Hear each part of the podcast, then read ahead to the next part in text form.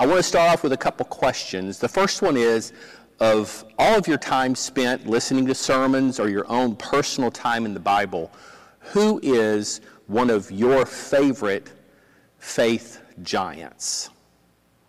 Truth is, it's sort of hard to narrow it down, isn't it? There's so many that you could mention. A second question is in your life, the people you've encountered, the people you've had conversations with, the people you've known personally, who is a great faith giant among those people? Recently, preparing for an, uh, an, an AFC class, I was looking through a passage in a book, the book of Numbers, that honestly I've not spent a lot of time in. But I'd been thinking about faith in regard to college students and was looking at different passages and really came upon this one somewhat accidentally. You know, faith for us, we know, is a, uh, an assurance in the things we don't see, the unseen. There'll be a time when faith is realized and what is sort of partially known will be fully known, but it's not that time yet. So we live by faith. And so this morning, I want to talk a little bit about our faith and what makes it weak and how we might can make it stronger or adapt to circumstances or times or situations when our faith gets sort of dented or there are chinks in that faith armor. What does it for you? I was thinking about things that make my faith weak or when I feel like it's dampened it's not a belief ever. That's different. A belief that God exists, that He is the Creator. I, I don't struggle with that. But I do sometimes enter into periods where my faith is weaker, where I feel like there's just a little bit of a dimming, shall we say, in the strength, in the assurance, in God's involvement. So, one of the things that attacks my faith or I'm susceptible to is looking at circumstances that surround me, either personally, circumstances I'm going through, perhaps my family's going through, or even a greater context of circumstances. When we look and we start asking questions that are somewhat verbalized, can be verbalized like this um, I can't see God in the things around me.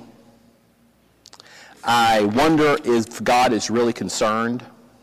What is God doing? Does he even care? Why is he choosing uh, this for my life? What good could come of this? Those kind of questions. When we look and see and are aware of circumstances or situations that are um, personally affecting us, or maybe we see what's happening around us and we wonder the same thing. And that causes our faith, and honestly, my faith, to sometimes be weaker. So, this passage in Numbers chapter 10 um, stood out to me about faith. It doesn't mention faith specifically, you won't see the word faith in the written text. But what's happening is the Israelites are passed and out of Egypt. They are in the wilderness of Sinai. They've already received the Ten Commandments. They've already built, in, built a golden image idol uh, to a Canaanite god. It's been about two years, and it's about time for them to start moving. God is going to signal for them to keep moving, and they're going to travel through more desert into an area called the Desert of Paran. And Moses is having a short conversation, just two or three verses, with a brother in law. And what's happened earlier in chapter 10 is they've used trumpets. I mean, they're blowing trumpets when they're gathering as a whole group. They're blowing trumpets when they're gathering, when the leaders are gathering. They're blowing trumpets to leave, to stop, into battle. There's a lot of trumpet blowing. And the people are starting to move out by tribe. You'll see that in Numbers 10. But our focus is on a couple verses because it's a conversation uh, that Moses has with this relative of his. And it looks like this in verse 29 through 32. Now, Moses said to Hobab, son of Reuel, the Midianite, Moses' father in law, We are setting out for the place about which the Lord said, I will give it to you. Come with us, and we will treat you well, for the Lord has promised good things to Israel. He answered, No, I will not go. I'm going to go back to my own land and my own people. But Moses said, Please do not leave us. You know where we should camp in the wilderness, and you can be our eyes. If you come with us, we will share with you whatever good things the Lord gives us. Now, I like that because Moses is excited. He's inviting this relative to go with him because he is assured of the good things God has promised for Israel. Now, already there's been times of discouragement and despair. Moses has to deal with his own brother, the building of the golden image, the idol, to a different foreign god. There's been the heat, the desert, the sand, uh, the wondering, the complaining, the whining. But yet, Moses, even at this time, when they're fixing to go, and I don't think that he knows all that he's going to encounter, I'm sure he doesn't. But he's inviting this relative to go with him because why? Because he knows that the God has promised good things and he wants him to experience those good things. Interestingly, in chapter 11, immediately following this chapter, you'll see they're already complaining again.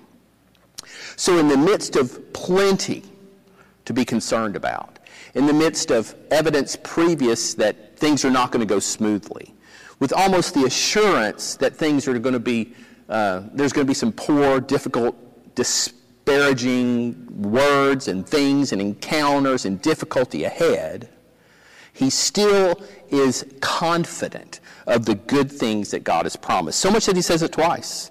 In verse, the first verse, the first part of the passage where the Lord has promised good things to Israel. And then at the end, we will share you whatever good things the Lord has for us. I like that assurance. I like the assurance and confidence in God's goodness, even in the midst of what has been difficult times, and even in the midst of what or what's going to be in the middle of coming difficult times. That helps me think about my own faith. That the circumstances that we know, and we know this in our mind, but the circumstances don't impact our faith in the goodness of God and His involvement and His uh, care. It's not determined by what we see around us and the circumstances that we're in. Another passage or two that I want to show you that has a phrase that I'd like to, uh, for you to take with you. I've tried to start thinking about more.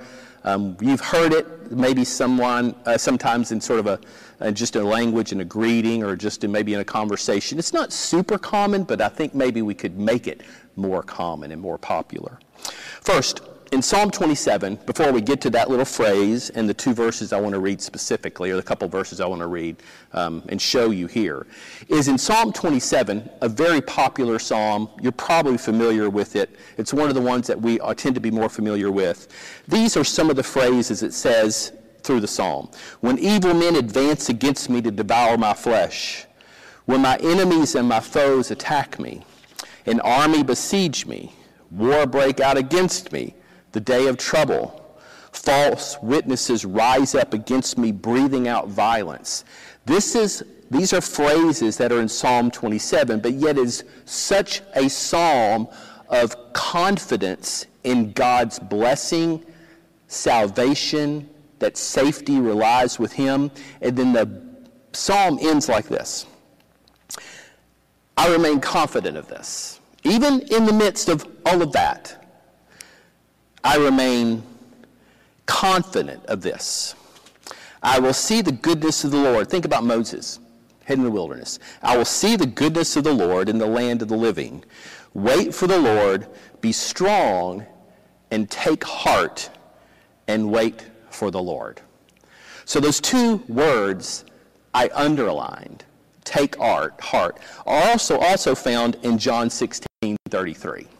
So in John 16, Jesus has sort of prepared or is preparing his disciples for his departure. And he knows that's going to be difficult. They're going to be scattered, they're going to be persecuted. And at the end of 16, when he's already talked about him leaving them and they're going to be you know, on their own, essentially, at least not in his know, physical presence. He says this I've told you all of these things, and some of them have been difficult to hear, so that in me you may have peace. And in this world, your circumstances, you will have trouble. But take heart. I have overcome the world. So, this phrase, take heart, is an expression of optimism, even in the face of difficult times. It's an expression of assurance of God providing and continuing to be good to us. It is a realiz- it's a sort of a, a heart realization that even if things around us to our eyes seem to be chaotic, there seems to be full of anger or rage, and there's despair. That even inside our heart, there's the confidence, assurance, acknowledgement that God is good and He has good things in store. I mean, this had to be what Moses was feeling, right? He's already experienced leading this difficult band of people. He's going to experience much more difficulty, but he is uh, excited about what's ahead.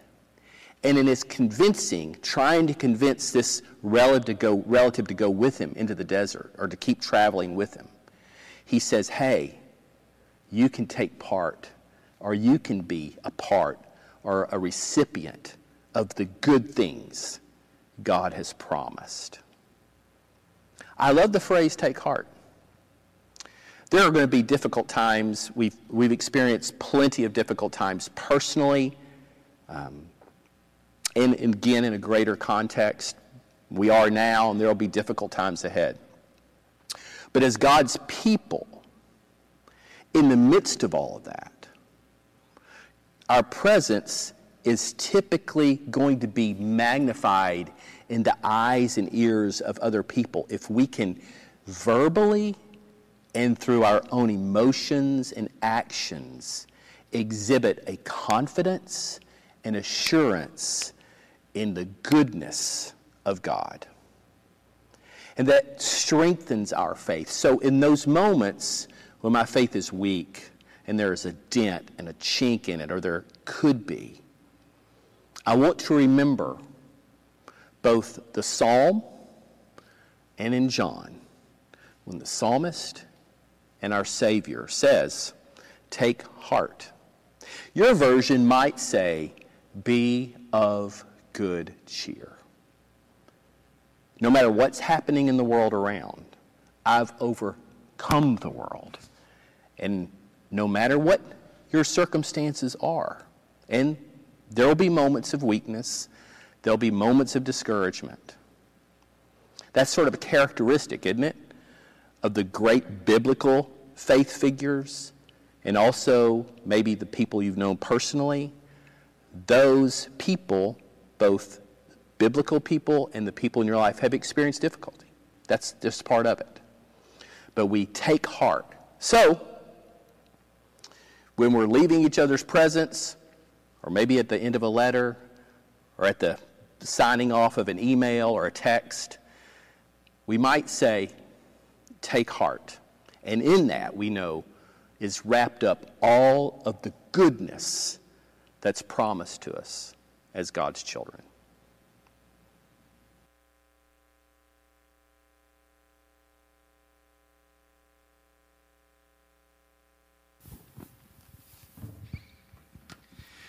just want to thank Brian for his words that are so relevant for us uh, today uh, through everything that we've experienced in the last few months. But I wanted to answer just real quick his, his two questions. Who are your, um, you know, when you think of Scripture or somebody in Scripture, um, you know, right now, because of some of the, the readings that I'm walking through, some of the letters that Paul wrote, of course, the thing that always comes to mind is his authenticity of where he's at and the experiences as we read throughout the letters to the different churches. He, he talked through the difficulties but I love where what Brian was saying about what, what God does is his assurance and the confidence in God got him through every single one of those. And then when I think about my spiritual uh, giant in my own life, um, I think of my own dad. Interesting story is I love basketball. Um, I always tell people that if I was six seven, I may not be doing this. And so, but I would sit for hours and watch basketball with my dad. We would sit and watch basketball, but he would tell me stories about their lives. He would tell me stories about what was going on in their life, the difficulties and the good things, and wonder where they were with the Lord. And so those, those are the types of conversations that I often have with my own kids now. So even in this time, um, for us, if you find those moments with your family, with your kids, use this time to point them to the assurance of Christ. I love where uh, Brian was taking us this morning, take heart. And I just want to read that again, the John chapter 16, verse 33. I have told you these things so that you may have peace in a world uh, you will have trouble, but take heart. I have overcome the world. And those words not only take heart, but I have a, that's what we're taking heart in is that God is still in control. So, those of us that sit here, those of us that are, are listening online, we have experienced something unique in our own world. We may have um, felt a, a level of, of depression or anxiety, and we've talked about these things, right? You, you've probably seen a few uh, YouTube videos on these trying to break out of this, or you may have gone and sought um, some help over these things, but the reality is, is we are each experiencing this differently. And we may have points in our life that we are experiencing trouble. And so I, I want to, before we kind of wrap up, um, what we're going to do here in just a moment, we're going to sing, uh, sing a song. And I love this. This is God orchestrating this morning is its wonderful, merciful Savior. And if you've never heard this before, would you just, this is a prayer. This is a beautiful song. I want to read some of this because this reminds us once again of the truth of God's word. It says, Wonderful, merciful Savior, precious Redeemer and friend, who would have thought that a lamb could rescue the souls of men? You rescue the souls of men, counselor, comforter, keeper, spirit we long to embrace. You offer hope when our hearts have hopelessly lost our way. We've hopelessly lost the way. You are the one we praise. You are the one we adore. You give the healing and grace our hearts always hunger for. And so I'm going to pray, and I, uh, as we end our prayer, we're going to go into singing this song. And I hope that, that God grabs a hold of us and where we're at, what we've been experiencing, if we've been at a good place, bad place, God's present. let's remember as we sing these song, uh, sing this song, His truth, His promises. Let's pray. God, this morning we're reminded that no matter what is going on in our world. No matter what we experience, even though we may be at a hopeless place, you are our hope. God, we go to your truth, your word, to hear what we need. So, God, this morning, reach into where we're at and remind us of the eternal hope that you have overcome the world. In Jesus we pray. Amen.